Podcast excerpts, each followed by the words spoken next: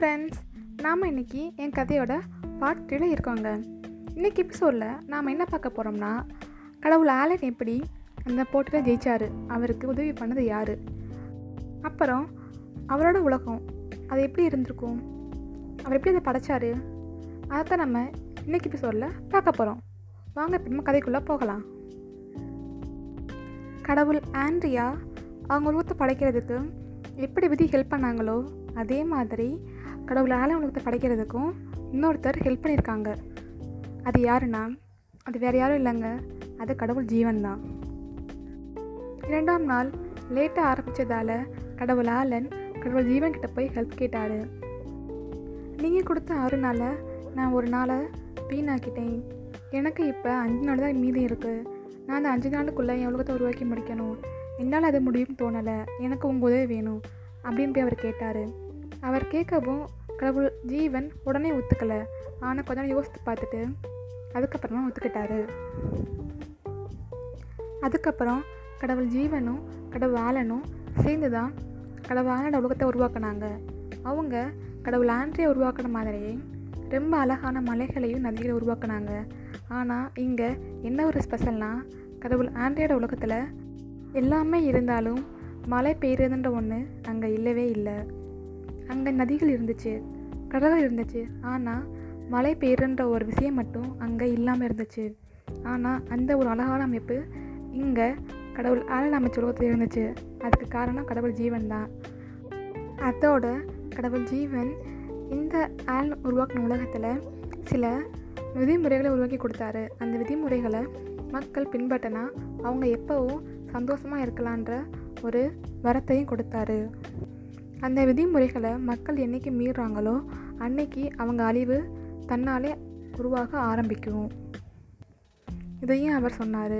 இதனால் கடவுள் ஆலன் அந்த விதிமுறைகளை மக்கள் எல்லாரும் பின்பற்றுன்றதுக்காண்டி ஒரு அமைப்பை உருவாக்குனாங்க. அதாவது அரசன் என்ற அமைப்பு அப்போவே உருவாயிடுச்சுங்க.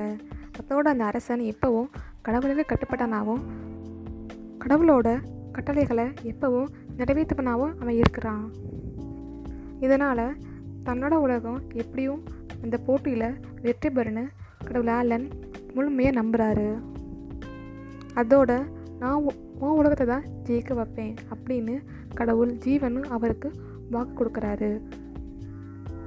இதனால தான் கடவுள் ஆண்ட்ரியா என்னதான் தான் உலகத்தை அழகாகவும் அற்புதமாகவும் படைச்சிருந்தாலும் அவர் கடவுள் ஆண்ட்ரியா உலகத்தை விட்டுட்டு கடவுள் ஜீவன் அதாவது இவரும் கடவுள் ஆலனும் சேர்ந்து உருவாக்கின உலகத்துக்கு தான் அவர் அந்த பரிசை அளிக்கிறாரு. அதோடு மட்டும் இல்லாமல் கடவுள் ஜீவன் கடவுள் ஆண்ட்ரியாவுக்கு ஒரு தண்டனையும் கொடுத்தாங்க. அதை தண்டனைன்னு சொல்கிறத விட ஒரு விதிமுறைனே சொல்லலாம். அது என்னென்னா நீ என்னுடைய விருப்பத்துக்கு மாறா விதியை உன் கூட சேர்த்துக்கிட்ட. அதனால் அதுக்கு தண்டனையாக இனிமேல் நீ படைக்கும் எந்த ஒரு உயிரும் இனி என்னோட அனுமதி இல்லாமல் நீ எந்த ஒரு புது உயிரையும் படைக்கக்கூடாது. அதாவது ஏற்கனவே படைக்கப்பட்ட உயிர்கள் தவிர புதுசாக ஒன்றை நீ உருவாக்கணும்னா அதுக்கு நீ என்கிட்ட வந்து அனுமதி வாங்கணும். அது அவசியம். இது கேட்ட ஆண்ட்ரியா ரொம்பவுமே கோவப்பட்டாங்க. ஏன்னா அவங்களுக்கு கடவுள் ஜீவன் ஆளுன்னு சேர்ந்து தான் கடவுள் ஆளுன உருவத்தை உருவாக்குனது நல்லாவே தெரியும். ஆனால் அந்த விஷயத்தை அவங்க யார்கிட்டையும் சொல்லலை. கடவுள் ஜீவன் தனக்கு இப்படி ஒரு விதிமுறையை விழிச்சதை கேட்ட ஆண்ட்ரியா ரொம்பவும் கோபப்பட்டாங்க. இதை விட அவங்களுக்கு ரொம்ப அவங்கள அதிகமாக காயப்படுத்தின ஒரு விஷயந்தான் இதை கேட்டுக்கொண்டும் கடவுள் ஆலன் எதுவுமே பேசாமல் அமைதி நின்னாங்க. போட்டியோட வெற்றி. ஆலனோட கண்ணில் இருந்த காதலை மறைச்சிருச்சு அதே மாதிரி அந்த போட்டி கிடைச்ச தோல்வி ஆண்ட்ரியாவோட கோபம் அவங்க கண்ணில் இருந்த காதலையும் மறைச்சிருச்சு இனிமேல் கடவுள் ஆலனை சந்திக்கவே கூடாதுன்னு ஆண்ட்ரியா முடிவெடுத்தாங்க. போட்டி முடிஞ்சு எல்லாரும் அவங்க உலகத்துக்கு கிளம்பிட்டு இருந்தாங்க. அப்போ கடவுள் ஆலன் கடவுள் ஆண்ட்ரியாவை பார்க்க வந்தார். ஆனால் அங்கே பார்த்தீங்கன்னா கடவுள் ஆண்ட்ரியா கூட கடவுள் விதியும் இருந்தார். இதை பார்த்த ஆலன் ரொம்பவும் கோவப்பட்டார். அவர் ஆண்ட்ரியாவுக்கு ஒரு முக்கியமான விஷயம் சொல்கிறதுக்காண்டி வந்தார். ஆனால் அதை சொல்லாமலே அங்கேருந்து அவர் போயிட்டாரு. இப்போ காலகட்டம் மாறுதுங்க. பல உலகங்களோட படைப்புக்கும் அப்புறமா மறுபடியும் எல்லா இரண்டாண்மலை கடவுள்களும் ஒன்றா கூடுறாங்க. ஆனால் அங்கே முதன்மை கடவுள் ஜீவன் மட்டும் இல்லைங்க.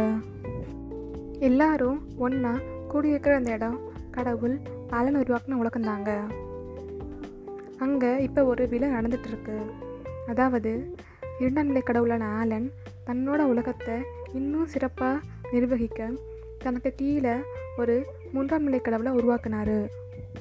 அந்த மூன்றாம் நிலை கடவுளை எல்லாருக்கும் அறிமுகப்படுத்தும் நிகழ்ச்சி தாங்க அது. அந்த நிகழ்ச்சிக்கு மற்ற எல்லா தேவர்களும் வந்திருந்தாங்க. தேவர்கள் இரண்டாம் நிலை கடவுள்கள் அதோட ஆண்ட்ரியாவும் அங்கே வந்திருந்தாங்க. இந்த மூன்றாம் நிலை கடவுளோட பேர் ஜாக் காட் ஜாக். இரண்டாம் கடவுள்கள் மற்றும் தேவர்கள் அங்கே எல்லாரும் ஒன்றா கூடி இருக்கும்போது கடவுள் ஆலன் அங்கே வராரு. அவர் அந்த அறிவிப்பை இங்கே அறிவிக்கிறாரு. காட் ஜாக் என் உலகத்தோட மூன்றாம் நிலை கடவுள். இனிமேல் அவனுக்கு எல்லா தேவர்களும் இங்கே அடிபணிவாங்க. என் உலகத்தில் இருக்கிற எல்லா தேவர்களுக்கும் தலைவனாக இவன் இருப்பான். அதோடு மட்டும் இல்லாமல் என் உலகத்தில் எனக்கு என்னென்ன அதிகாரங்கள் இருக்கோ அது அனைத்தும் இனிமேல் இவனுக்கும் இருக்கும். இந்த அறிவிப்பு முடிஞ்சோனையும் மற்ற எல்லா கடவுள்களும் வந்து காட் ஜாக்குக்கு தங்களோட பரிசுகளை கொடுக்குறாங்க. அதில் கடவுள் ஆண்ட்ரியா தான் முதல்ல வர்றாங்க. அவங்க வந்து கொடுத்த பரிசு என்ன தெரியுமா? அவங்க மூன்று தேவர்களை காட் ஜாக்குக்கு நண்பர்களாக கொடுக்குறாங்க. இந்த கதையில் நீங்கள் முக்கியமாக கவனிக்க போகிறது இனிமேல் இந்த காட் ஜாக்கை தாங்க. ஏன்னா மற்ற எல்லா உலகங்களையுமே இதே மாதிரி நிறைய மூன்றாம் கடவுள்களை உருவாக்கியிருக்காங்க. ஆனால் இந்த காட் ஜாக் மட்டும் ரொம்பவே ஸ்பெஷல்.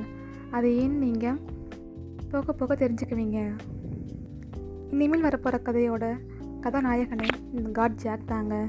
இன்னும் கொஞ்ச நாட்களுக்கு நம்ம கதையோட கதாநாயகன் காட் ஜாக்குக்கு நாமளும் நம்ம வாழ்த்துக்களை தெரிவிப்போங்க. இப்போ நம்ம இந்த பகுதியோட முடிவுக்கு வந்துட்டோம். நான் இதை முடிக்கிறதுக்கு முன்னாடி ஒரு விஷயத்தை உங்களுக்கு சொல்லிக்க விரும்புகிறேன். காட் ஜாக்குக்கு இன்னும் ஒரு பொறுப்பும் கொடுக்கப்பட்டது. அது என்னதுன்னா காட் ஜாக் கடவுள் அலன உலகத்தோட அங்கே அன்பின் கடவுளும் அவர்தான்.